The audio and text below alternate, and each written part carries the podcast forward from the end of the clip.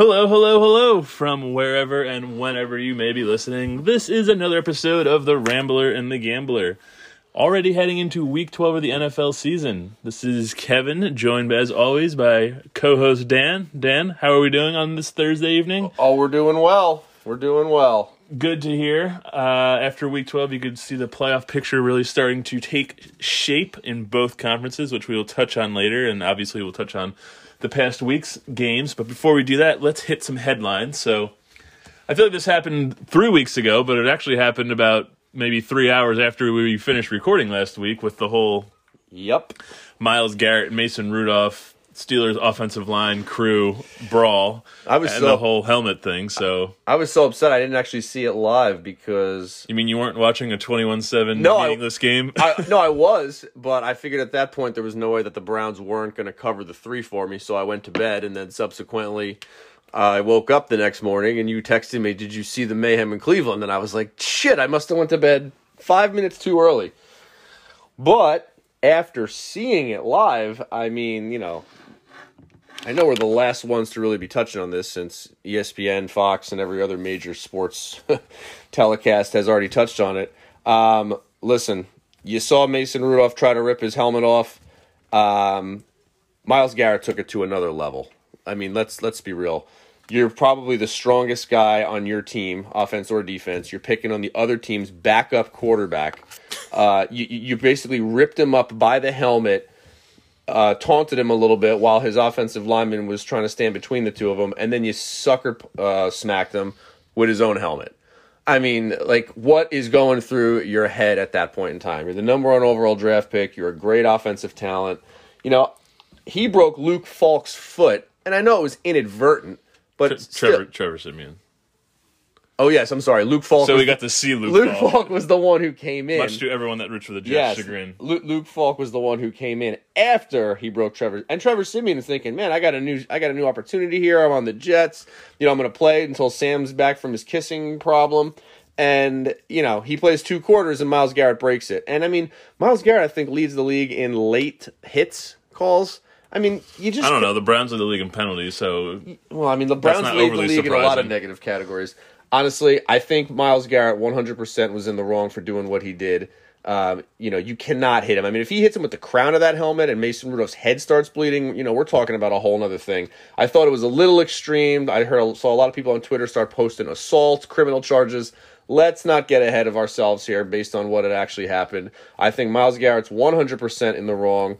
Um, and then you heard today that just came out that he was talking about that Mason Rudolph made him do it because he he he muttered a racial slur to him. I'm sorry, Myles. If he muttered a racial slur and it was that bad and that offensive to you, why didn't you bring it up, you know, last Friday or Saturday or Sunday when this was still a hot topic? You waited until the league denied your appeal and then said it? I, I don't know. That just doesn't sit well with me. It seems like he's upset and he's just trying to pull any sort of card he possibly can. Uh, I don't know. Your thoughts? yeah, because they suspended him for the rest of the season, so now he's not getting paid, and they didn't really set a deadline to the suspension. I think he should get ten games. I think he should get the remaining six of this season, Yeah. plus the first four of next year, and then you can come back after that. Yeah, I've which is that. like an eternity because I don't know what the suspension rules are as far as training camp and preseason. I believe you actually can play in preseason, so at Mm-hmm. least they'll have somewhat of football shape and to but I don't Right. know So, I don't know. I think it depends on the suspension because I know Golden Tate was out there playing for the Giants in preseason, but uh, I can't think of another example. But other guys sometimes they ban you from being around the team or being at team facilities. Yeah. maybe that's kind of detrimental to the team. But nonetheless, I think it should be. That's a, that's a you problem Well, now, well, Myles. I think you should be suspend the rest of the Okay, season, well, the having four a- games next year, and then we'll go forward from there. having a fertility issue and and Right, that's why I think everything- hitting a guy with a helmet are two Right. different things. Yeah, that's why I think it's different. Um, ramification or But honestly, protocol. it, it's just terrible. Now, let me ask you this: so football, you only got 16 games in a season, once a week. Let's say we're in hockey. Uh, I think this happened actually. Chris Simon for the Capitals, I want to say about 10 years ago, swung and hit another player in the in the chin or the neck area or something with his stick. I believe he got 15 games. 15 games in a hockey season of 82 games versus 10 games in a football season of, like- of 16. It's like It's like two games. Yeah, I mean more or less, yes. So you know, or, or, or let's say a baseball player hits another baseball player with a with the bat in the leg or the back or something. Do you you know do you suspend him for? Let's say it happens in game fifty. Are you sitting him for the other hundred and two games, hundred and twelve games? I mean, I don't know. It's it's hard to tell because you only you only see the football players once a week. So to, I mean, six games doesn't seem like a lot, but that's the rest of his season. Versus baseball, where if you say six games, that's like a week. You know what I'm saying? So it's like, yeah, no, I understand what you're saying, and you know, baseball's policies uh, for like PDs and stuff, I think is 50, 100, and then lifetime ban. So um, nobody's actually hit each other with a bat. I don't think. Yeah, not that I can remember. Um, and then I don't know. I mean, obviously, if hockey players are swinging sticks at guys' heads, yeah, then that's a whole nother story. Mm-hmm. And you know, I think you should be suspended at least half the season. Wasn't there the guy that punched someone in the back of the head and then he had Todd, Todd Bertuzzi, I think? Yes. What was his suspension? Do you remember? Uh, Didn't he sucker, miss like, the, like half the season or the whole I, season? Or I don't recall. He sucker punched the guy in the back of the head when he wasn't looking, and the guy went down like a bag of potatoes, and then hit his head again on the ice. So I honestly can't remember uh, what the Todd yeah, I mean, Bertuzzi suspension was. I get it; it's competitive here at the moment, but it's like, dude, you like, got to control yourself. Once the helmet comes off and you start swinging it, it's like, all right, like there's obviously a line that you cross, like right. cursing, pu- pushing, shoving, even maybe even punching. You know, that's one thing, but like once you start using a helmet as a weapon, it's like, all right, bro, like. James Harrison, who former Steeler, um, you know, played with a little bit of an edge. I saw a tweet by him last week when they were talking about it. He said. Uh, you know that happens on the street six months jail time. You know you hit somebody in the head like an aggravated assault or anything like yeah, that you know this technically happened at like and i'm thinking i'm thinking like okay well you're a defensive lineman player you know so that's Myles garrett but then you're a steeler so i guess you're kind of siding with the steelers on this one? I, I don't know. Yeah this is technically a workplace thing which probably makes it worse so I, I, don't know if you want to call it, you know, the NFL workplace isn't like uh, corporate America office. But space, Mason so. Rudolph's playing this weekend, right? He's not missing any time. He's he's no, still lined only, up to start. Uh, only Pouncey's missing his, two games. Yeah, his reduced suspension got dropped from three to two, and I think there was another guy that got one, but I can't yeah, uh, Ogunbowale or whatever. Oh, yeah, he's in the Browns. Yeah, exactly. Yeah, yeah. I, so, I, don't remember what his name is, but I mean that dude coming in pushing the quarterback, the smallest dude on the field from behind, and like standing over him, like yeah, you're real tough. Yeah. You got 40, uh, 50, 80 pounds on the quarterback. He's not looking without his helmet on, and you come and push him down and give him a look. Did you see the offensive lineman for uh, Pittsburgh stand up and get in his face and be like, dude, what are you doing? You, you didn't see him pushing that guy yeah. he's towering over him. Yeah. So I mean that's a joke. Honestly there's no reason that any of that stuff should ever happen in the game. It's a bad look for the NFL. I was watching CNBC News, which is stock markets and business, and they were talking about it. Yeah, whenever, Where was the last time you saw a football game that was really good and it was like 30 27 in overtime and somebody outside of a sports network talked about it? No, it's only when it's like atrocious like this. Right. So that's all I got to say about that. Myles Garrett, 100% his fault. Um, you got to control yourself. 10 games or more? I mean, I don't think you can go more than that. I mean, the, the six games for the rest of this year, uh, you want to push it into eight maybe next year, 10. I, I don't see how you can go more than that. I'd be 10. curious if this happened in week four, right? Because, I mean, it's, I wouldn't say it's easy right. to say rest of the season now because there's only six games left. But it, it would be interesting to see how it would shape out if this was week three or four. You saw that he had to meet with Goodell prior to being reinstated. And, I mean, when you do the appeal, Goodell's yeah. not here in your appeal. That's Troy Vincent right. and uh, Jon Runyan and the rest of the guys in the NFL uh, PA and you know all that right. stuff. Um, the NFL office. Yeah. yeah, exactly. So now you got um, you got to talk to Goodell about it. You know, and we know he's not very easy on players. You know, mm-hmm. he's doing what's best for the league and what's best for the owners, and he's yeah. not really a players uh, um, commissioner. So so I guess we'll we'll, we'll see. see. What, we'll see what happens. I'm just doesn't glad we're help the Browns' about- uh, slim playoff chances. Yeah, I mean, I'm just glad we're talking about something other than Antonio Brown. Yeah. Speaking of things uh, off the field issues, Ugh. um, we didn't really touch on this last week, although we knew it was happening, and now it obviously has happened. The whole Colin Kaepernick workout Mm-hmm. in Atlanta. I mean, I, I don't know. This whole thing is like a clown show. I don't feel like anyone's ever going to sign this guy just because. He's been blacklisted by the NFL. Well, yeah, that, but it's kind of like uh, a couple years ago, probably a decade ago now. I don't know, a while ago with Tebow, right? Like whenever Tebow comes in, it's just a circus of media. And to your point about like CNBC, right? Like these are the people that now are attracting people outside of just the football or sports world. That you know, looking at it from an owner, coach, general manager, team position, you know, it's bad enough you got to answer a lot of stupid questions from the media and uh, you know deal with outside distractions. And now you got people coming in that know little to nothing about sports to get the whole thing about Right. uh, you know, is he going to play? Like, what's he doing here? Blah blah blah. Is uh, you know what what? And then other guys will probably get asked on what's your stance on what Colin does and kneeling for the flag and et cetera, et cetera. Social sh- social injustice. So it just brings in more distractions to an already. You have enough distractions just dealing with the Yeah. sports media. So, I mean, I mean, let's they- run through it. They move the they move the workout from. Uh, I think that was going to be the Falcons practice facility to The NFL said, "Hey, we want you to do it on Saturday," and Colin was like, "We'd rather you do it on Tuesday because Saturday, all the high-profile people are typically attending the games. yeah. And if you work at teams that are anybody, if you work at anybody, it's on a Tuesday. 'cause that's Exactly. an off day. So then the NFL was like, "No, it's got to be Saturday, and it's got to be at the Atlanta Falcons practice facility." So then they And I said, think they called Colin on Tuesday, like, "Hey, what are you doing Saturday?" "Yeah," and then they said, "And by the way, there's no media allowed." So he's like, "Wait, I got to show up in Atlanta on two. I don't know where he's living. I mean, he was Right. I don't know. I mean, he was in California with the Niners. I mean, I figure he maybe has a house out there. Everybody else does. So they're like, you got to be in Atlanta. You got to do it on Saturday, and you're not allowed to have any media. And he's like, well, you know, I want to get a record of this, you know. So then he's like, no, no, no. I'm moving it to a local high school in Atlanta, and I'm allowing the media. And then when he's having the conversation, like he wasn't taking any questions, but he made a statement. He's like, I've been ready for three years. You know, recognize the injustice that's going on. It's like, dude, it's like.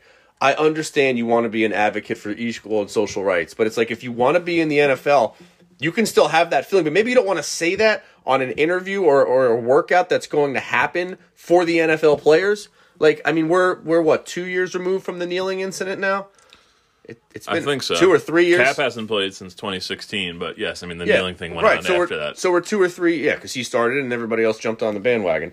So it's like honestly, it's it's a circus. I don't know what they were doing in the first place. The NFL's been blacklisting him for years.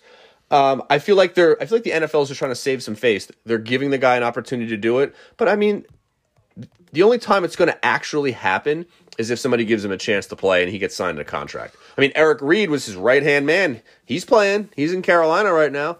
You know, like I, I I don't know, and I don't understand. I mean, there are so many teams in the NFL right now that could use a quarterback. I mean, there's there's like garbage starters for like ten F- NFL teams, but the NFL doesn't want somebody preaching that.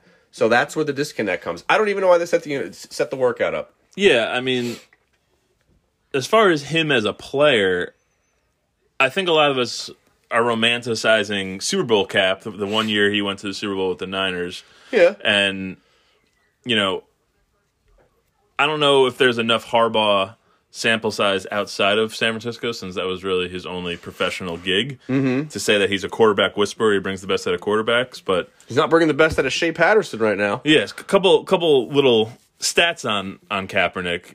With Harbaugh, he was 25 and 14 as a starter. In the two seasons after, with Jim Tomsula and Chip Kelly, the one year, he was 3 and 16 as a starter. So it wasn't exactly lighting the world on fire. Now, his stats weren't terrible, but I mean, his career completion percentage is below 60%, and he only averages 212 passing yards for every game that he started. So, I mean, his explosiveness came from running and, you know, he was kind of like a little Lamar Jackson y pre Lamar Jackson, right? He, Right. he- you know, trying to defend him throwing the ball, even though he's not that accurate. But his running was really where he separated. I remember he had the huge run in the playoff game against Green Bay, and I think he ran for 100 plus yards in a couple of playoff games. But he's 32 now. So, I mean, I don't know how much of that explosiveness is, is there. Now, I still think that he could be at least a backup in the league because, I mean, we see guys like Nick Falk, as we mentioned earlier on the Jets, who Luke was just. Falk. Luke? Nick Foles, Luke Falk. uh, whatever the Jets third stringer who was Nick Folk's a kicker.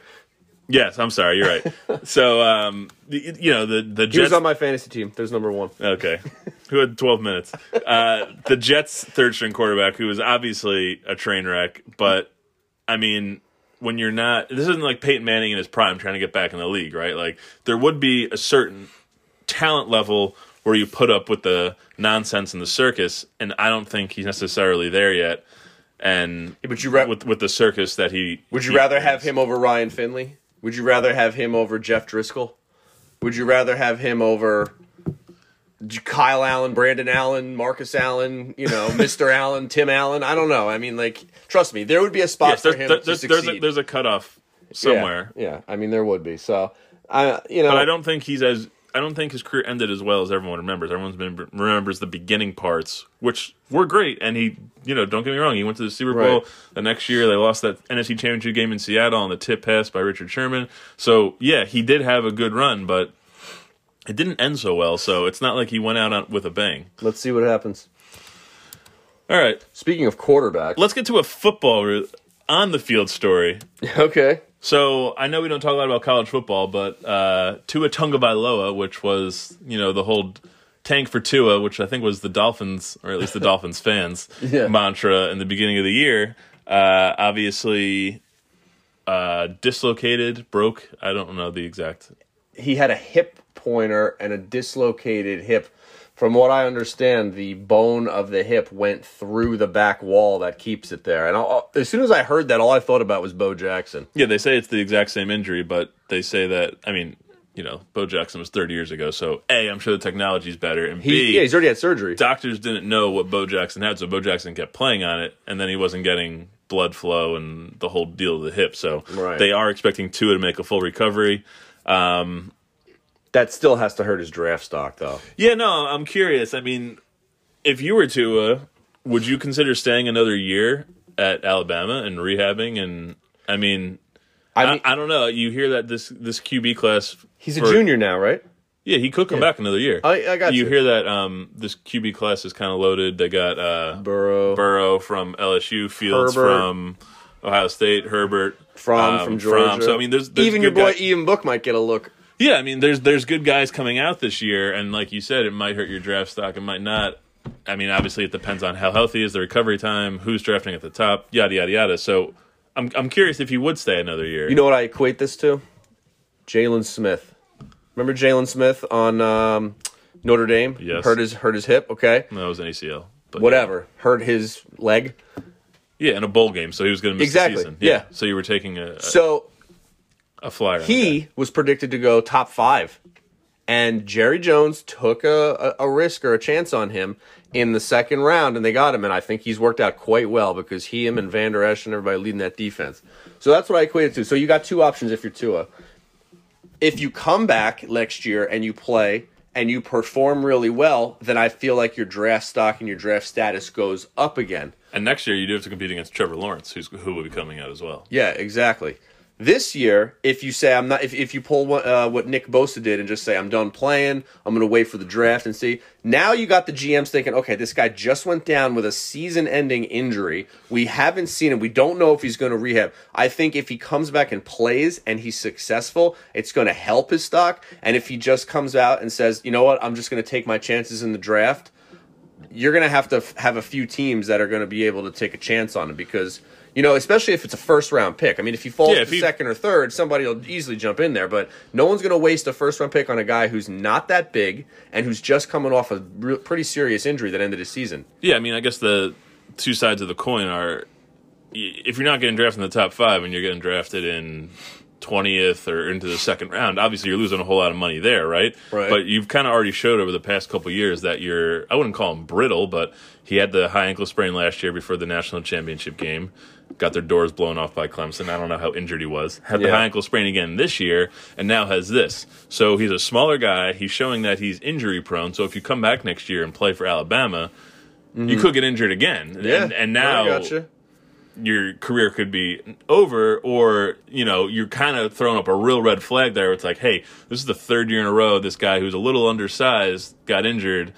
A lot of NFL teams might be like, hmm, we'll, we'll look somewhere else. Mm-hmm. And this wasn't even his first injury of this year. He had ankle surgery in week three or four or five, and I, they showed a graphic of it on TV Yeah. where they actually inserted screws in to keep the uh, femur and the tibula together. I mean, I'm not a doctor or anything, but Yeah. I mean, it looked painful. And now you got this hip on the. I mean, this guy's almost damaged damaged goods. You know, it's like after a car ac- gets in a car accident, it's never the same. Do you think he can play in the NFL? I mean, he's small and mobile, which kind of seems to be the direction I the league's kind of moving yeah. with Kyler Murray, Lamar Jackson. You don't Deshaun even have to be Lamar Jackson, but you can't be Eli Manning or Philip Rivers and just be a statue back there and just get killed because it it seems like offensive lines just aren't as good as they used to be, or there's not as much put Or the defensive them. lines are better. Yeah, but I mean, uh, you have to have some mobility. He he, I think Tua would be above average from a mobility standpoint. Yeah. But I've heard a lot of things where I don't think he could play the next level. To he could be a left-handed Steve, or Steve Young was left-handed, so he could be like Steve Young. So I mean, you watch a little bit more culture ball than me. Do you think he could play the next level? Because I hear he's very accurate. I, I watch him occasionally. I, I don't know. I mean, if Kyler Murray can come into the league and be sustainable for the next two to three years and still have a job, then the whole six foot four, two thirty rocking arm quarterback thing has changed. I mean, th- think about the quarterbacks that we have in the league. Everybody that's basically playing is pretty mobile. Is of all the guys who have come out. Even Baker moves around a little bit, despite the fact that he doesn't get rid of the ball and makes some poor decisions when he throws it. Deshaun Watson is mobile. Um, Lamar Jackson is obviously mobile. Kyler Murray. So I, I think Tua can. I mean, he's definitely bigger and uh, you know he's thick. Like you look at the guy, he's got some thick legs. He's not Yeah. overly tall. I mean, listen, He's I also think probably standing behind five All Americans on the offensive line, which Okay, he won't but- be doing that. Sure. So take Trevor Lawrence though. Dude's six foot five. He's probably uh two hundred pounds. Maybe he's a skinny dude. I mean, I'd be much more worried on that than I would be on Tua, despite the fact that you know he's already been injured. Um, I think I think the best thing for Tua is to really just take the rest of this year off. Come back next year. I think he should come back to Alabama. I think he should think do he it. should? I I do because if he just tries to risk it and come out, if he gets picked up by a shit franchise like the Bengals and they don't, you know, to tutor him as well as he should, I mean, he's going to go from playing at the number one team in the country theoretically with Nick Saban as your coach to Zac Taylor. Oh, and well, he's probably be fired by next year anyway. But you know what I'm saying? Yeah. Like if if, if you don't, Well, I mean, get, that's the way it get- works when you're good. You go to the shit teams. yeah, if you don't get put into a good situation, I mean, I think I, I think coaching has a lot to do with your success rate. Hundred percent. Let me ask you a question: Is Alabama going to miss the college football playoff for the first time? Yeah.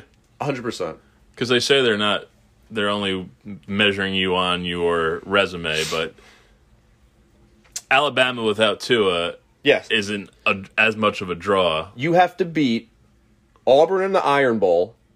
Then you have to, uh, and LSU is in the same as. yeah they're, they're not playing in the sec championship game hold on. If LSU loses, they'll both have one loss and lsu beat them straight up so alabama's not playing in the sec okay, championship so then yeah, game. they don't have a chance. their best chance is lsu beats georgia who's currently four they drop out and then oregon loses somewhere along the way Or you know who Oregon's 'Cause one Oregon- lost to? auburn because First game of the year. Yeah, Oregon's going to play Utah probably in the Pac-12, and then we'll see how that shakes out. But I mean, are they going to throw a Pac? Are they going to throw a Pac-12 team in? Has a Pac-12 team ever made it? Didn't Oregon play uh, Oh yeah, Oregon has. Jameis Winston Yes, a couple years Mariota. ago? That was yeah. Mhm. Before they both, you know, came to I the think it was the first year of the playoff, but yeah, I mean the the, the Pac-12 has kind of been frowned upon. Yeah. it's all about Big Ten, SEC, Clemson. Because I mean, I won't say ACC, I'll say Clemson. Yeah, the SEC is the only division to ever have two teams in the playoff at the Usually there's a Big 12 team that gets in. Oklahoma's been in the past couple of years. Obviously, there's five major conferences and four playoff spots, so someone's got to get left out. And For- in the past couple of years, it's been For God's Pac-12. sakes, the uh, the national championship game in 2017 was Alabama Georgia. yeah. And you last know- year's SEC championship game, it was really good. Yeah. Again, Honestly, but- I'm I'm pulling for LSU this year. I think the fact that they've actually come at Ed Orgeron's got them out of their shell as far as playing offense and having a quarterback who can throw instead of that whole ground and pound and defense, which is what LSU's been playing for the last you know however long it's been. I'm I'm I'm all for Joe Burrow and them, and I I mean at that LSU Alabama game was the best college football game of the year thus far. So, Yeah. I think So, Tua, yeah. I think Tua should stay uh, in college as well. I yep, mean, another year. He's gotta. because I don't even think he'll be able to work at the combine. So it's like, Yeah, what's he gonna do? He can't run the forty. I mean, you got to come back. You you'll get a couple of cupcakes uh, first three games of the year next year with Saban. You'll be able to kind of get your bearings underneath you. I, I say he goes back, tries to put on a show, and you know, kind of test it out. yeah. All right, let's get into the NFL from week eleven. Last week, yes. touch on a couple games. So first one I'll touch on the one o'clock slot. The Ravens Texans was all supposed to be a good game, and then yeah. someone forgot to tell the Texans to show up. Let me tell you my perspective on that real quick, and then you can take it. So seven nothing Baltimore. Okay, it's a fourth and two. Deshaun Watson throws a ball deep fade to the end zone to De- DeAndre Hopkins. Was that pass interference in your eyes? Yes. Hundred percent, it was too. And I bet on that game. I was one of my best bets of the week. This is my feeling, and people are going to sit here and be like, "Yeah, yeah, what?" Okay, let's say that gets called first and goal, then it goes in. It's seven seven at this point. Mindset is different for both teams. Houston says we're on the board. Baltimore says shit. We just gave up a touchdown. I be, I, be, I strongly believe that it's a better game at that point. Bill O'Brien rightfully throws the challenge flag and says, "You know what?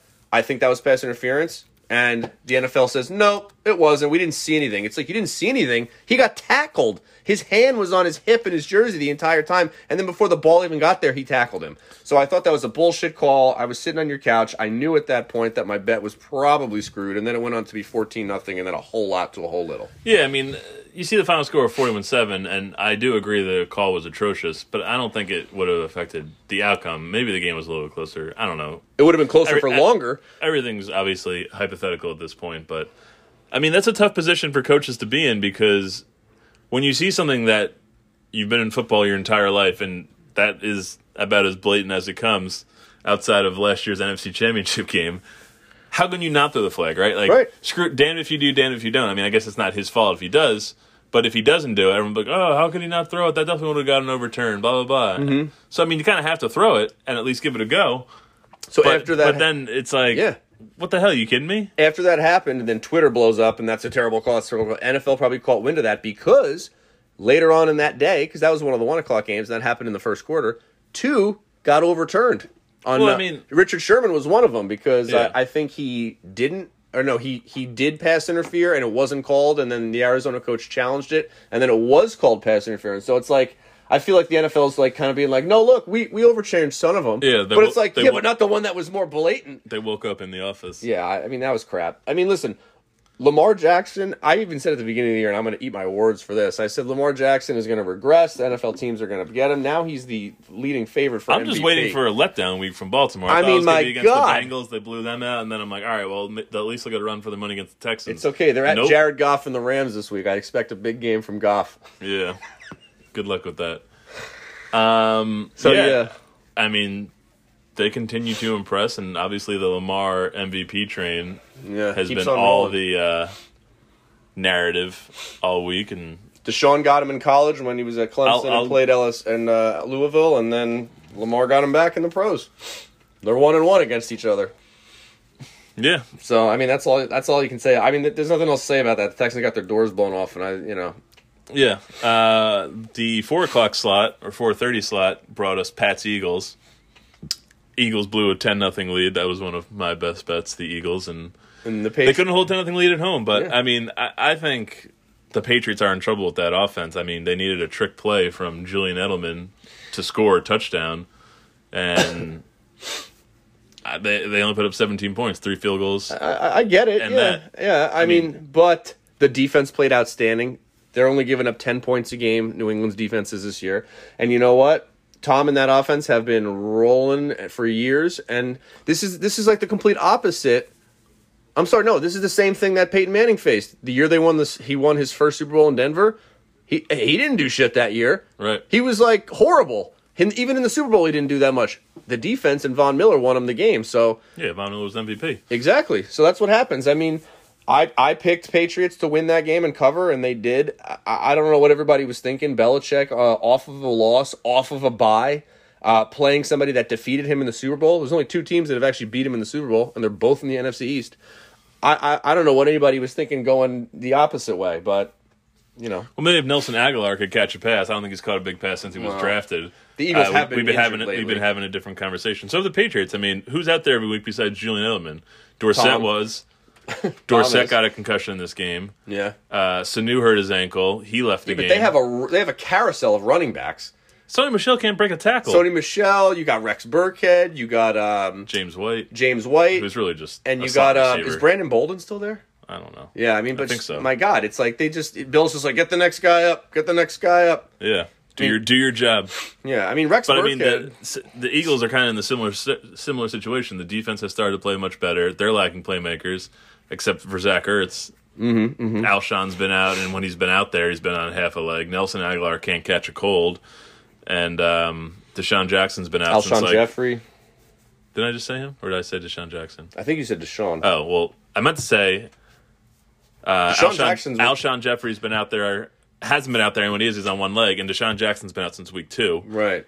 and even Jordan Howard missed this game, Yeah. so they were missing players as well. But Mm-hmm. I mean, I wouldn't count the Eagles out. I still think they can make a run, but I just don't think.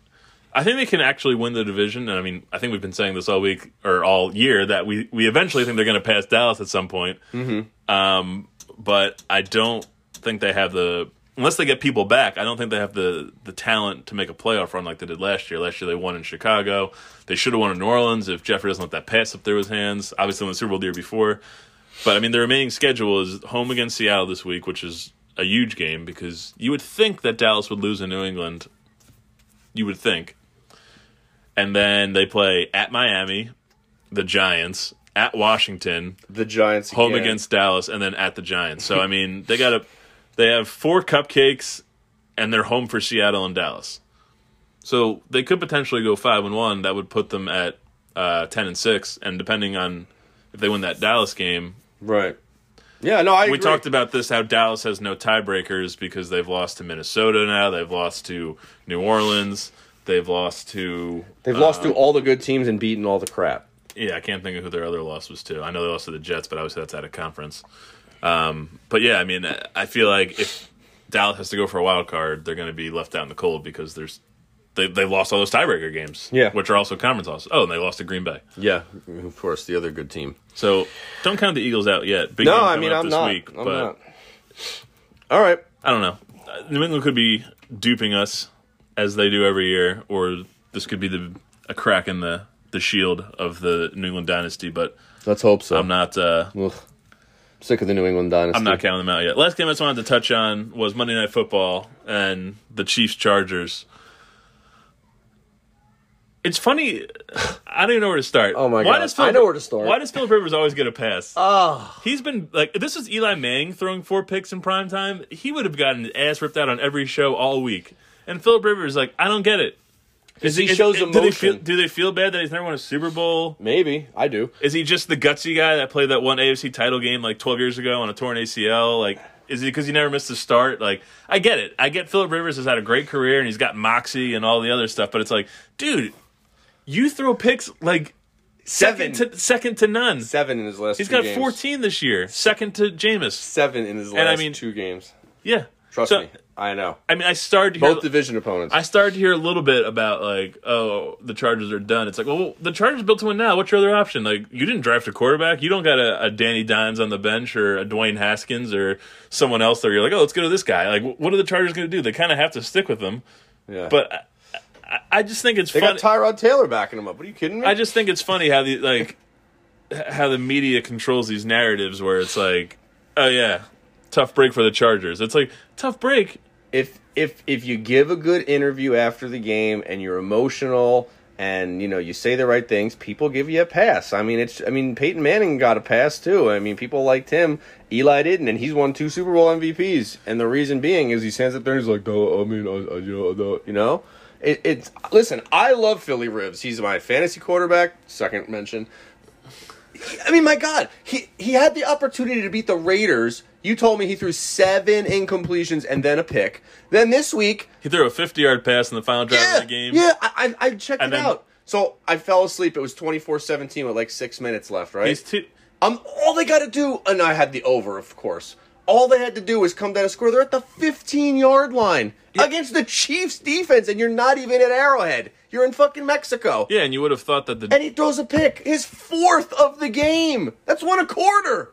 I know. I was and like it's not like disgusted. I was like, I, I, I, you know what? You all, you've all heard me back in, you know, the Chargers. Put a fork in them. They're done.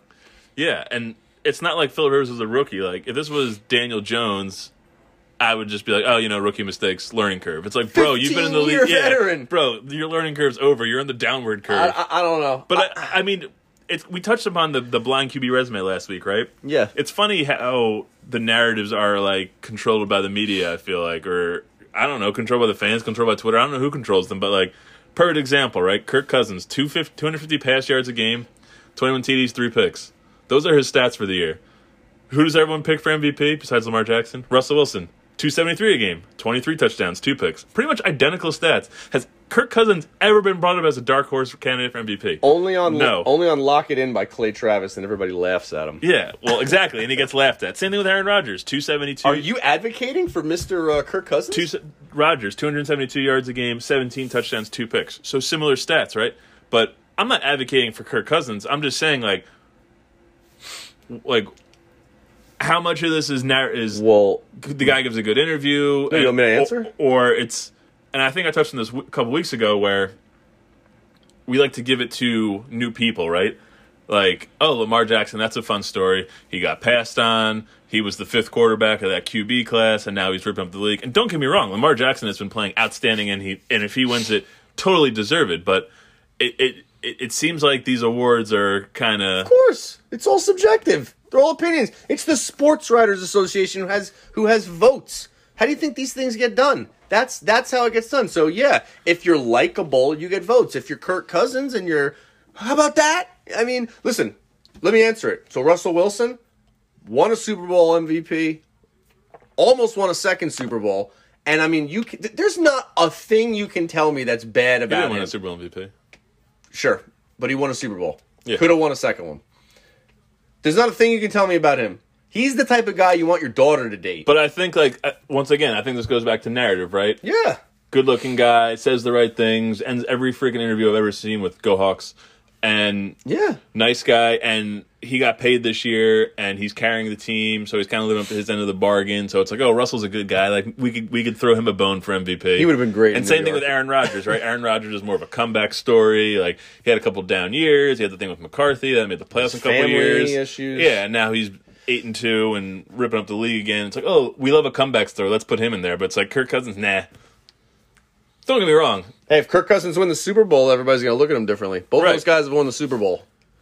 Couple things on the Chiefs before we jump into uh, Sure. this week. Don't rule out Mahomes for MVP. Although I think everyone can't wait to give it to Lamar, as I mentioned. He's he's not even like he's like he's probably But- fourth right now. Go back to narrative, right? Mahomes was new last year, and I mean he was kind of doing things that we hadn't seen before. But Yeah. I almost feel like he's being. I'll, I'll turn this into a verb. I feel like he's being LeBron, right? Like if you have to do an MVP every year in the Mm-hmm. NBA, you know it's LeBron because we've seen him leave teams and they go from sixty wins to twenty wins, right? Yeah, Mahomes is third in yards per game. He's tied for fourth in overall TDs, and he's tied for first with two picks, and he's missed two games. He's also third in quarterback rating.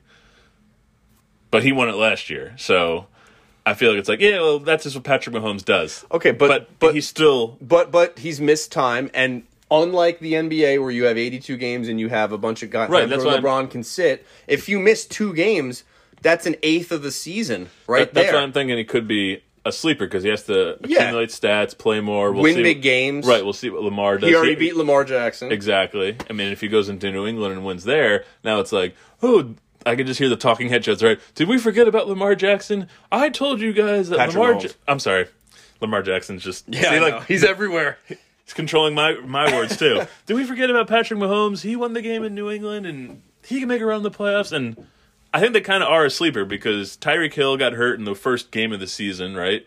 So you lose your deep threat. He was injured the other night in a hamstring in the first quarter. Right, and then obviously Mahomes got hurt, and then Sammy Watkins has missed time, and they got a new defense with Stevie Spags. and Mecole Hardman, man, that dude's been good. though. right, they worked him in, and then he's there, but now he's playing with Matt Moore, You know, he went to Georgia. You know who else went to Georgia?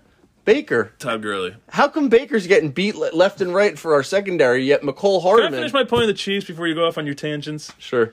So the defense is getting accumulated into a new system, and they played great against that night against Denver. I felt like they played well against Green Bay, Minnesota without Mahomes. Right, they had to pick up the slack. Mm-hmm. Then Mahomes came back and they're like, "Oh, we could take we could take off against Tennessee." Got smoked, and then they looked pretty good against the Chargers. I mean, but you know the Chargers are just a turnover machine. They're like the Bucks in the AFC. Yep.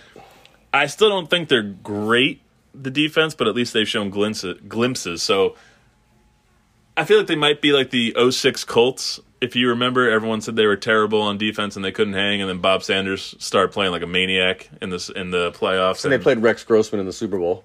right, but I mean in the in the playoffs, I think they gave up like eight and six points, and then they had that shootout classic game with the uh, Patriots. But I mean, of course, you got to shoot with the Patriots. Um, Back then, at least, yes. I don't know. The Chiefs need to incorporate a running game to keep their defense off the field, and they've had one 100 yard rusher this entire season in the game against Minnesota, which was probably their best win of the year because it was without Mahomes and their defense and running game. So it's like, oh look, play good defense and have a running game. We beat good teams. Yeah. So I get it. You have Mahomes, you want to utilize him, but I mean their remaining schedule is home against Oakland, which is pretty much for the division, at New England, versus Denver, at Chicago versus the Chargers. So they got the all three division games left are home, and they go to Chicago and to New England. So I don't know. They I, I sit here and look at the schedule and think they could go four and one, but going six and on the division is tough. So Yeah. I almost think they are going to go four and one, but I think they're going to get knocked off one of those division games. And I think they're going to win in New England. That's my hmm. bold prediction, but we'll get into that in two weeks when that when that game actually happens. Okay. All right. Um, a couple weeks ago, we talked about cross-off teams. Remember that Yeah. teams that definitely weren't going to make it. We had nine teams in the NFC. We had, I'm sorry, we had nine teams in the NFC going for these six playoff spots. So we had seven cross-off teams. Sure. And then we had ten teams alive in the AFC. So I think the NFC is down to seven teams. I think it's how how it sits right now. It's either going to be Dallas or Philly in the NFC East, right? Packers or Vikings. Packers and Vikings. Well, I'm sorry. Yes. For the division. Packers or Vikings. Well, I think I think where it is now is how it's going to be, and then it's either going to be Eagles or Cowboys. So those are your, um, that's your seventh team. One of them is going to be left out. One of them's going to win the division. So we got Packers, Vikings, Saints, Niners. and the Niners, Seahawks. Behind them, you have the Rams at six and four, and Carolina is five and five, and has been looking a little Terrible. Remember, more suspect with Mister uh, Allen recently. Do you think there's any teams in the NFC that can make a run? Because I mean, I think the Eagles can make a run, but make a run. They're going to win the division. right to make to win the division. So I think Dallas is going to be the team. No, I'm, I'm pretty out. sure. So I feel like the only team that is 100% locked in is the Saints. They're going to win their division. No one's going to challenge them. That's it. Of course. Okay. Seattle may win. San Francisco may win. Green Bay may win. So you, so you're Minnesota may win. so you're crossing off the Rams at six and four.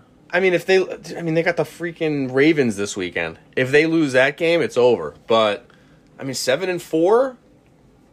Yeah, because Minnesota's eight and Three. three. and they're on a bye this week, so they could make up a half game if they win.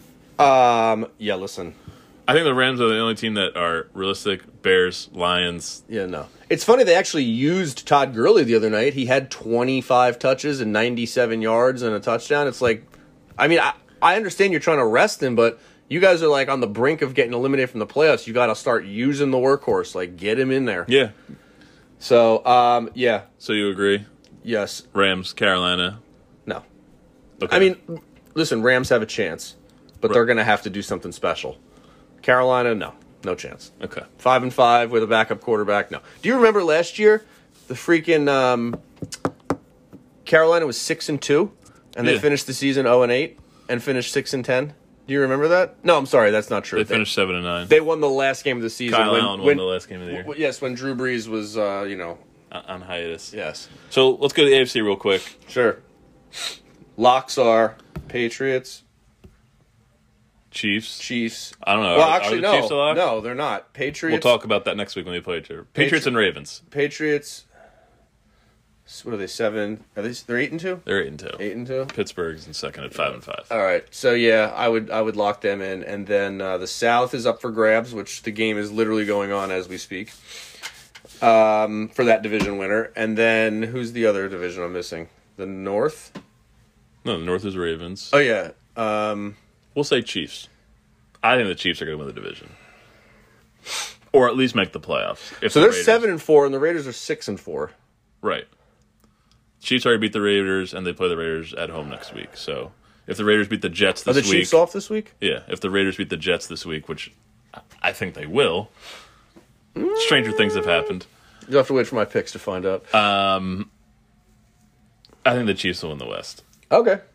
Let's say the Chiefs win the West. Let's just let's just put them in there to make this simple, right? You're just hoping that they will get over 10, get 10 wins, right? I do have an over ticket on ten and a half wins. Yes. Um, that leaves the South either Indy or Houston. Yeah. I And still then- think one of them's going to make a wild card. Okay, and then let's just okay, let's assume that because I kind of agree with you. Then the other wild card spots are Buffalo, seven, Who has a better record than both of these teams? who are right now. seven and three. Yeah. Oakland is six and four. Pittsburgh and Tennessee are five and five. And I think we can finally roll out your Chargers at four and seven. Yep. Especially since the Raiders have And the on. Jags are four and six, but I didn't even put them on here. Yeah. Um, I, w- I would have to agree with that. So do you think it's going to be the other AFC South team, meaning Indy or Houston, whoever doesn't win the division? Yes. And are you putting in Buffalo still? Oakland, Pitt, Tennessee? Currently, like, Yeah. Well, I mean, Buffalo's Buffalo's got a game up on all of them right now. Two on the Titans. Titans are finishing eight and eight. I, I told you I pushed that, and they're gonna they're five and five through ten. Why wouldn't they go eight and eight? It, the, the Titans are one of those teams that's really hard to figure out every week. Yeah. Um, God, do we trust Buffalo though? It's so hard for me to say that when they're seven and three though. Yeah, I know. The Bills are. What's the Bills' remaining uh, schedule? Do you have that? Uh, I'll pull it up. I can, no, I got it right here. I can find it. It's um. uh, this week they have Denver at home, and they're at Dallas on Oh Thanksgiving. yeah, at Dallas. Then they got Ravens, and then they got at Steelers, At and then they got at Patriots. so they got one cupcake on it, uh, which is the Jets at home, the last game of the year. Otherwise, at Cowboys is no cakewalk. Ravens there's no cakewalk. Steelers, I mean you're at Pittsburgh. Actually, you know what? I don't like the Bills anymore.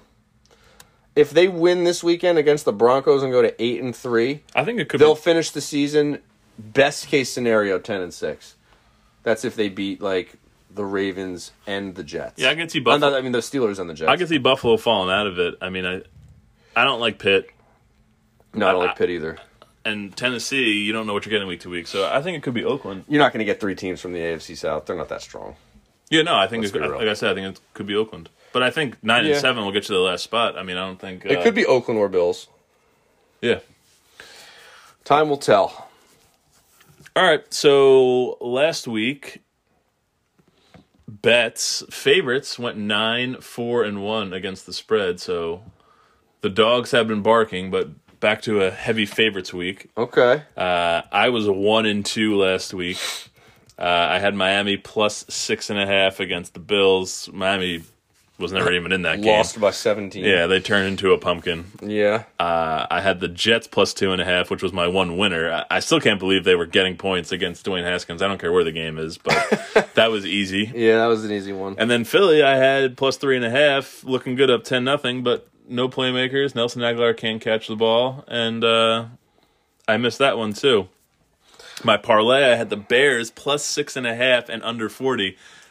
oh man you lost by half a point no you didn't lost, no that was 10 It was Yeah. 10. I,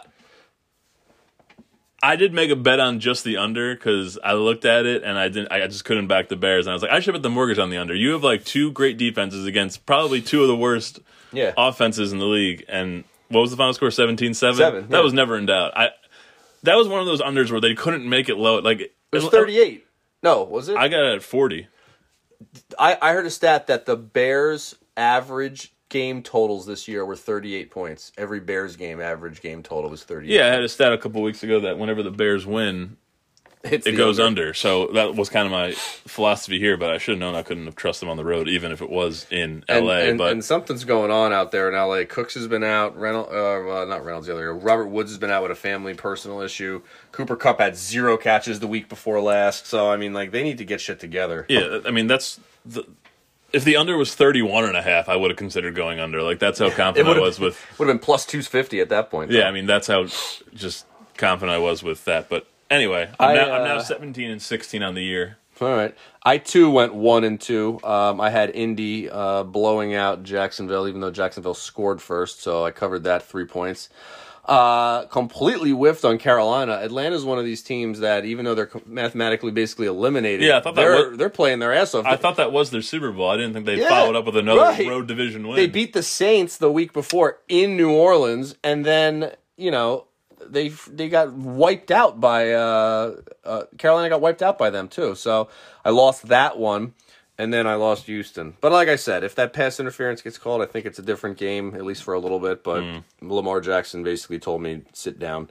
Uh, however, the most groundbreaking news of the weekend was I won my first parlay. Oh, nice. I had New England minus three and a half and under 43 or whatever it was, but it was only 27. So I easily covered that. Um, I subsequently went on to go with the over and the uh, Chargers the night after, and both of those lost. So things are all right in the universe again. Um, so yeah, I am one and two. I'm now one in 10 on my parlays. and uh, Nice. what, 10 and 22? Three. Three. Is that right? 33? Yeah. Yeah. 10 and 23. So, yeah, double digit wins. Here we go. I'm just going to blow through the fantasy plays real quick because it was my worst week of the season. Yeah. David Carr, 292, one TD, one pick, and he did a rushing touchdown. So 20.78 points, 2.8 times value. That was fine. I had him too. Jordan Howard didn't even play. Whoops. And if, you, and if you tried to go with Miles Sanders, he only had 38 yards because for whatever reason, the only way you could beat the Patriots is to run the ball, and Philly decided not to run the ball. So hmm. kudos, Philly. Good Mohamed job. Sanu, two catches for four yards. And Tevin Coleman, who I thought had a big game, 12 carries, 14 yards. And he did have three receptions for 48, but he only had 7 po- 7.7 points for 1.1 times his value. So uh, a terrible week uh, for fantasy plays for me. Yeah, I had um, Carr. Kevin mentioned that. I had Jacobs. He had 23 carries, 112 yards. You know, not terrible, not awesome. Um, I also had Williams, the receiver, four catches for 82. Is there only one receiver in the league named Williams? No, it's Tyrell Williams. Oh, that's right. You went with all Raiders last week. Yeah, but there is a M Williams, which is for Mike. And I also went with my boy Waller, who had one carry for minus two yards. Tight end, tight end handoff. Five seven five for uh, five catches for seventy eight. So considering Oakland put up seventeen points, the only touchdown catch was to some dude named Moreau, who only had two catches for eight yards, but one of them happened to be in the end zone. Uh, Oakland didn't cover. They won ugly. They played against Cincy, who had gotten beaten by you know I don't know six touchdowns the week before. So they covered, even though uh, I thought it was going to be a better explosive effort from the Raiders. So that was that. Yeah, not the best week for fantasy. So, uh, Hoping to rebound. yeah, let's get into this week's three and P Yes. as well as this week's daily fantasy plays. Hoping can't get much worse, Dan. So let, let's see how we rebound this week. Let's do it. Dan, since you hit your first parlay last week, I will give you the honor of going first with your first best bet for this week. All right, so you don't want me to tell you my parlay, right? no, we'll say that for the end as we always do. All right. Bet, All right. Bet number one Seattle at Philly. I'm taking Philly minus one. I almost feel like if they don't win this game, they're not. Re- I mean, they've beaten a bunch of crap teams. I looked long and hard at this game. Who has Philly or Seattle? Philly. Oh, okay. Philly. Oh, Seattle just beat San Francisco. So Yeah, Seattle is. I mean, listen, Seattle, listen. Philly needs to keep pace with Dallas for the NFC East. Dallas this weekend has a very tough test. did you know that Dallas has not been an underdog this entire season? Shut up until this week. Of course, Really? Even on the road? they said only the Patriots and the Cowboys have both been favorites in every single game, and as the, as the old saying goes, something's got to give. Yeah, especially when they play each other. Philly is coming off an unimpressive performance at home against New England, and I think they need this win. Um, I think the fact that he's going to be playing against Russell Wilson is going to motivate Wentz to to show that you know he's a good player. Seattle's coming across the country for a 1 p.m. start. Um, this one's more just a hunch and a feeling. I don't really have a lot of statistical analysis to back it up. I know that some bettors may be like, "Well, that's stupid," but I just have a your feeling. money. Yeah, exactly. I, I- I just have a feeling that uh, Philly's going to basically come up with a good. Uh, Philly's going to come up with a good game plan this week. And uh, listen, you can move the ball on Seattle's defense, and they're going to be at home. All them crazy ass Birds fans are going to be going wild. You know, Seattle's traveling all the way across the country. Like I mentioned, 1 p.m. start. It's only a point. They basically just have to win. You know, one point, two points. Give me Philly minus one. Okay. My first bet is the Tennessee Titans laying three points at home against the Jacksonville Jaguars. Mm. Titans are coming off a bye and need a win to stay alive in this playoff race. They're a little Jekyll and Hyde, as we mentioned earlier, but uh, they have been playing better with Tannehill at QB and have won three straight home games, all with Tannehill. Mm-hmm. The Jags, I don't know. I feel like the Jags just couldn't kind of get on the same page this year, right? With Foles, and then he was out, and then Minshew was good for a little, and then he fell off, and now Foles is back. Didn't look so hot last week, and their doors blown off by Indy No. who was a little shorthanded without Ty. Mac left that game. Anyway, the Jags continue to say they're going to get Fournette going, but he just doesn't.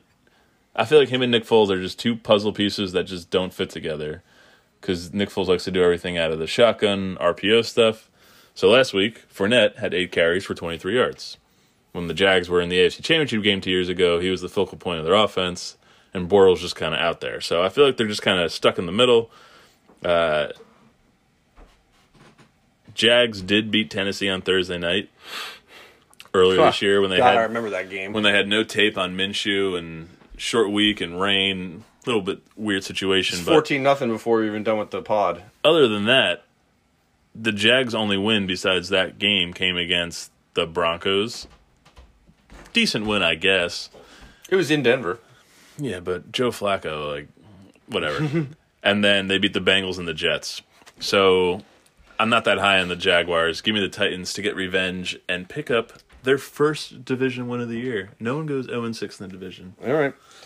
I feel you. I feel you. Bet number two Oakland Raiders at the New York Jets. I'm going. He teased it earlier, folks. I'm going Jets. Plus two and a half. Is this another hunch? No, I got Oh. some statistical data here. Plus two and a half. Plus two and a half Jets. Uh, first of all, I just want to tell everybody I am 0 and 3 betting on or against the Raiders. So every time I either pick them or pick against them, I don't cover. Oh, I thought you were going to say the Jets. So maybe everybody wants to go to the bank and just lock in Oakland minus two and a half right now. I But won. let me. I won last week with the Jets plus two and a half. And I lost last week. it was my only Jets. It was my only win of the week. So I lost last week betting privately for the Raiders minus 12 and a half. And I don't know why I did that. Anyway, you're also hiding them in fantasy. the Jets. yes, I know. And they screwed me.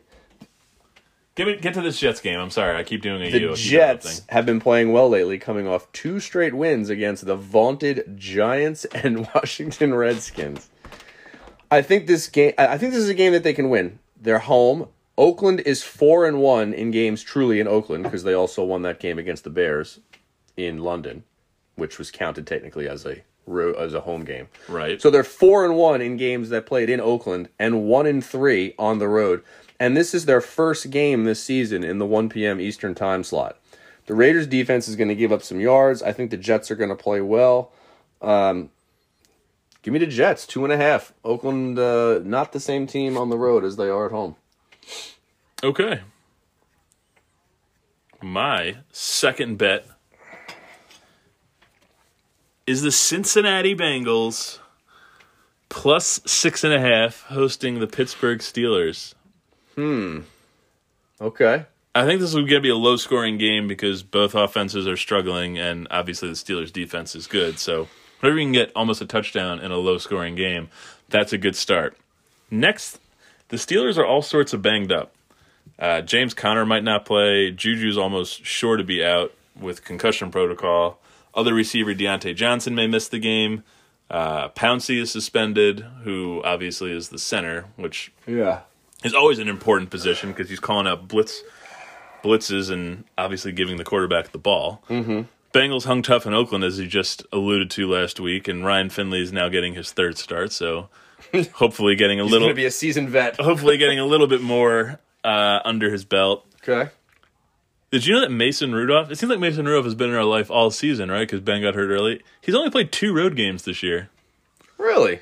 Because uh, Duck Hodges started in uh, It's true. in LA against LA, the Chargers. Which they won, by the way. yeah, Oh, my God. So on the road, Mason Rudolph is 0 and 2 with a 52% completion percentage, three TDs and five picks. Mm-hmm, I think after that whole Myles Garrett story that we obviously led the pod with off, it kind of brushed the story under the rug that Mason Rudolph stinks.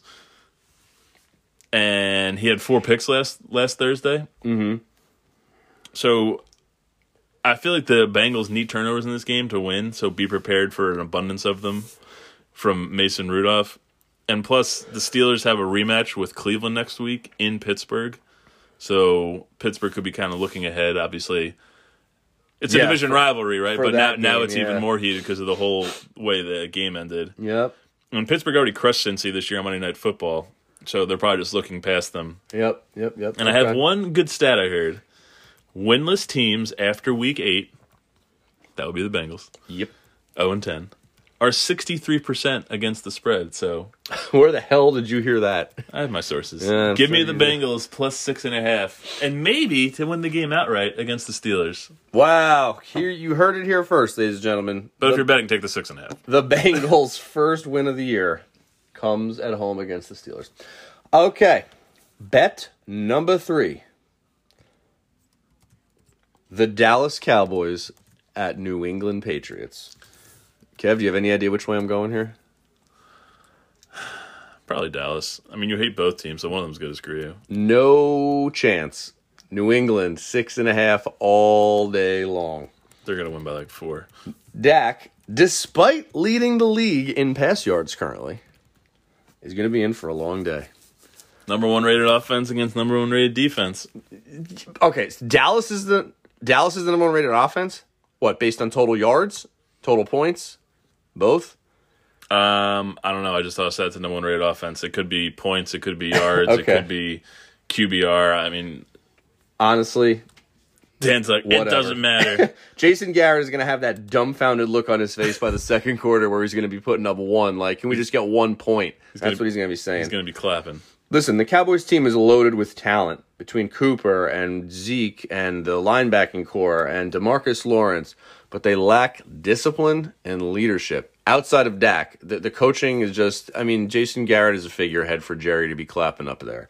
I just have no confidence in them. Um, Bill and Tom coming off a lackluster offensive performance. Did you see Brady's post game interview last week where he was asked and he's like, Yeah, he was a little frustrated. he was like, yeah, yeah, we could do better. Yeah, he's gonna come out. He's gonna want to do better against the number one ranked defense and be like, yeah, I'm sorry, that's the other other side of the ball. Listen, there's not really too much to think about here. If Dallas gets down by 14 nothing early, they're just gonna sit there and uh, shut down. Dak's gonna be trying his hardest. The defense, I don't, I, I just don't see it. Dak has shown great leadership of late, but against New England, he's definitely gonna struggle riding the Patriot bandwagon to beat a second NFC East team in a row and cover. Give me New England six and a half. okay. My third bet is the Green Bay Packers plus three and a half. Yes, I want to know which way you're going on this. So Green Bay is coming off a bye, and San Francisco has some cluster injuries on offense. Uh, Matt Breida and George Kittle are still doubtful, and Emmanuel Sanders and Dante Pettis are questionable. Niners' success earlier in the season came from running the ball, which they couldn't do last week, and had to struggle to come from behind to beat the Cardinals. I think I read Tevin Coleman's stats earlier of 12 carries for 14 yards.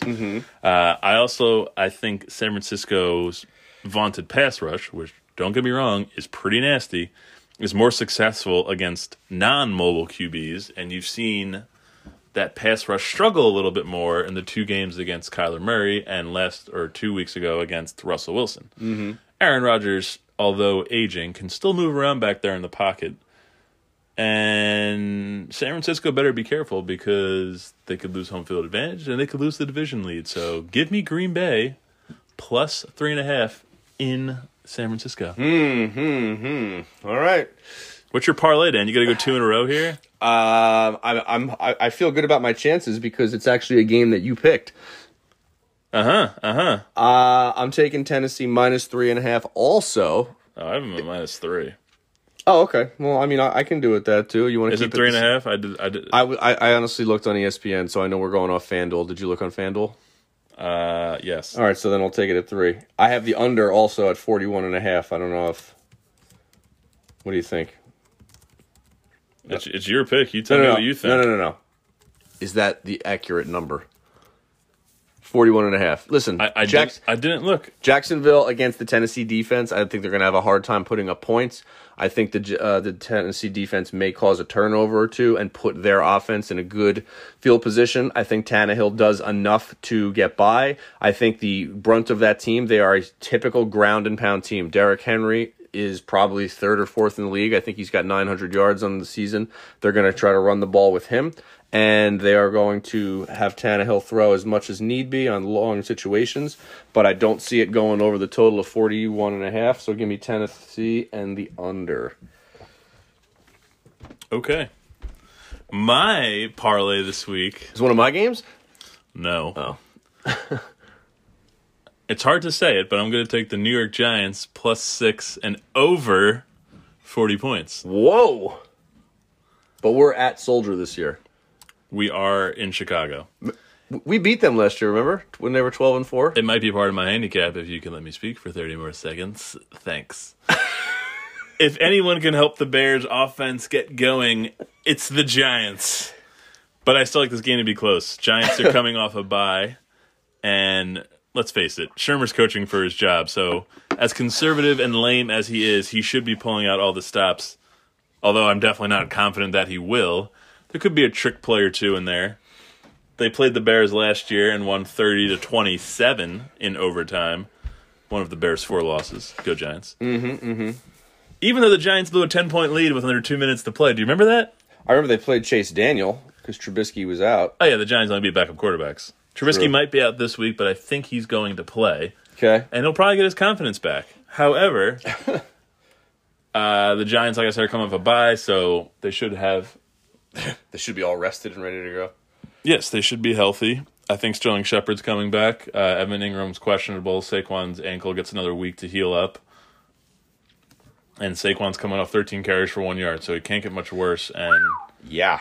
I mean, news. we saw the Raiders pounded on um, the Bears in London a few weeks ago. You mentioned Todd Gurley had a good game last week, so uh, as good as the I, I would still say the Bears defense is above average, but I still think the Giants can come out here and keep the game close. Not suck. yeah, I'll say like 24-21 Bears, but give me the Giants plus six and over forty. All right. Dan, for your fantasy plays this week, did you go with all Steelers against the Bengals? Hundred percent. Just whoever's out there, and you know what? I, I couldn't even name four uh, starters on the Steelers offense after the after the injury report that you named. So, no, no, no. Uh, this week I broke it up slightly.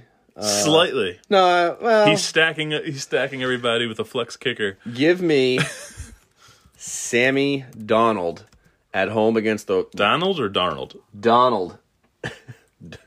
That's how the Boston people say it.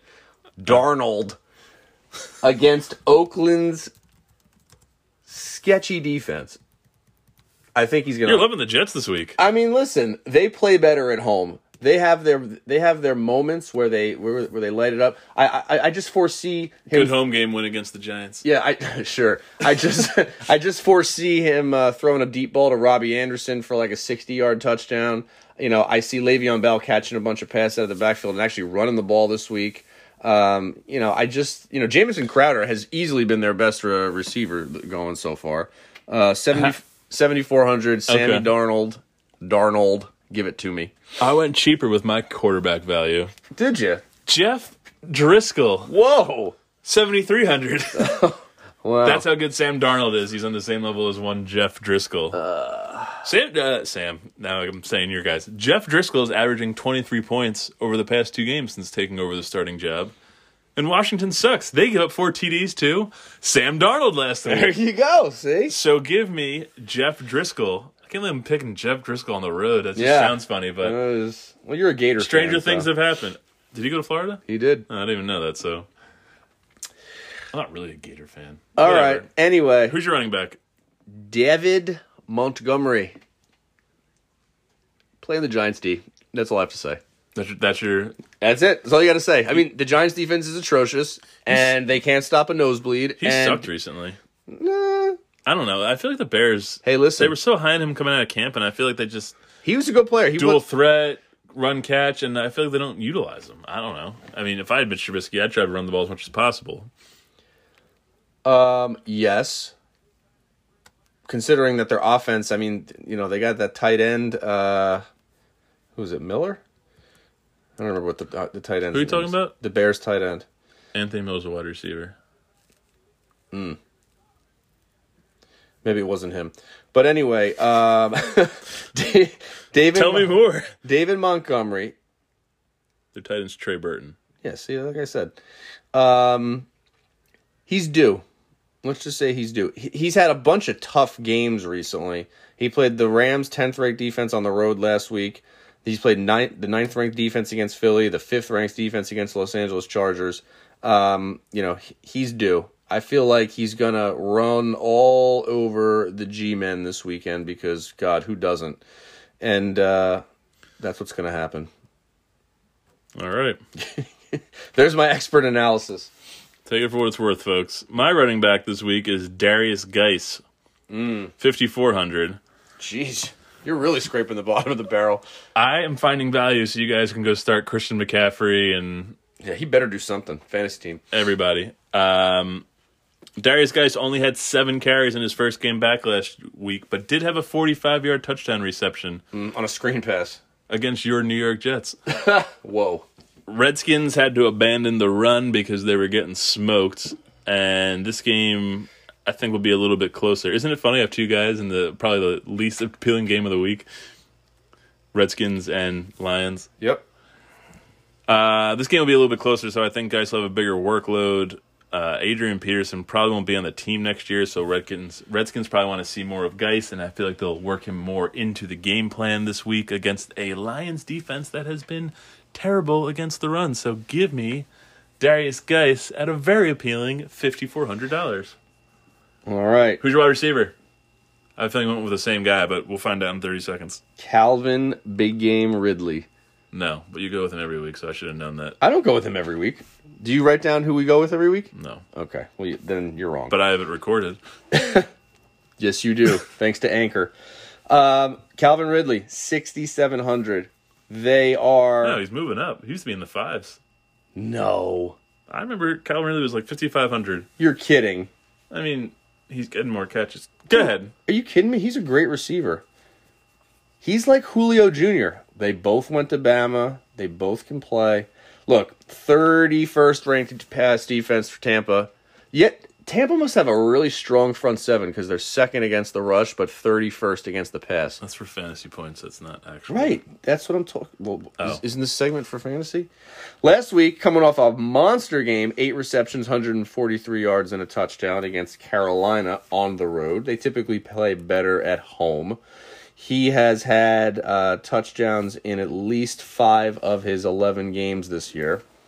Um, Julio's going to draw some double teams. He, he's like that receiver that is able to get open and make plays when Julio's getting double teamed. Give me Calvin. All right. All My right. wide receiver. I can't believe this guy was only $7,000, but I can understand why. Odell Beckham Jr. Whoa! Seven thousand dollars. I know he hasn't scored a TD since week two, and I know all the struggles and him being frustrated with the offense. Mm-hmm. I know, and I know that's why he's seven thousand dollars. Yep. However, he does have ten and twelve targets respectively over his last two games. Little force feeding going on, probably. A little bit. And the guy is just too talented not to score. So I'm looking for a big game at home against the Miami Dolphins. I'm thinking Beckham might go like eight for like 184 and like two touchdowns. Like I, I'm thinking he's gonna have a really big game. So give me Beckham for a measly seven thousand dollars. Three straight wins for the Browns. Do I smell it? Yeah, against The the Dolphins at home. Who you picked? Yeah. I didn't pick them. Last week. Yeah, great. Flexi. Give me Hooper. Four straight games in a row with a receiving touchdown. At least four at least six catches in four of his last six games. Is he injured? He's questionable, but he's gonna get in there. I'm just joking. No, but he is, he's questionable. Yeah. Well, we'll see. Um Let's try and give you the benefit of the doubt. yeah, but that's okay. He'll be in there. They need him for the playoff run. Listen, anytime you can get up Do you just go in alphabetical order and you're like Atlanta? Oh, I like Ridley. I like Hoover. no, no, negative. Listen, Hooper catches a lot of touchdown balls, and Ridley's on my fantasy team. All right, my flex is James Washington, sixty one hundred. The only receiver left on on Pittsburgh.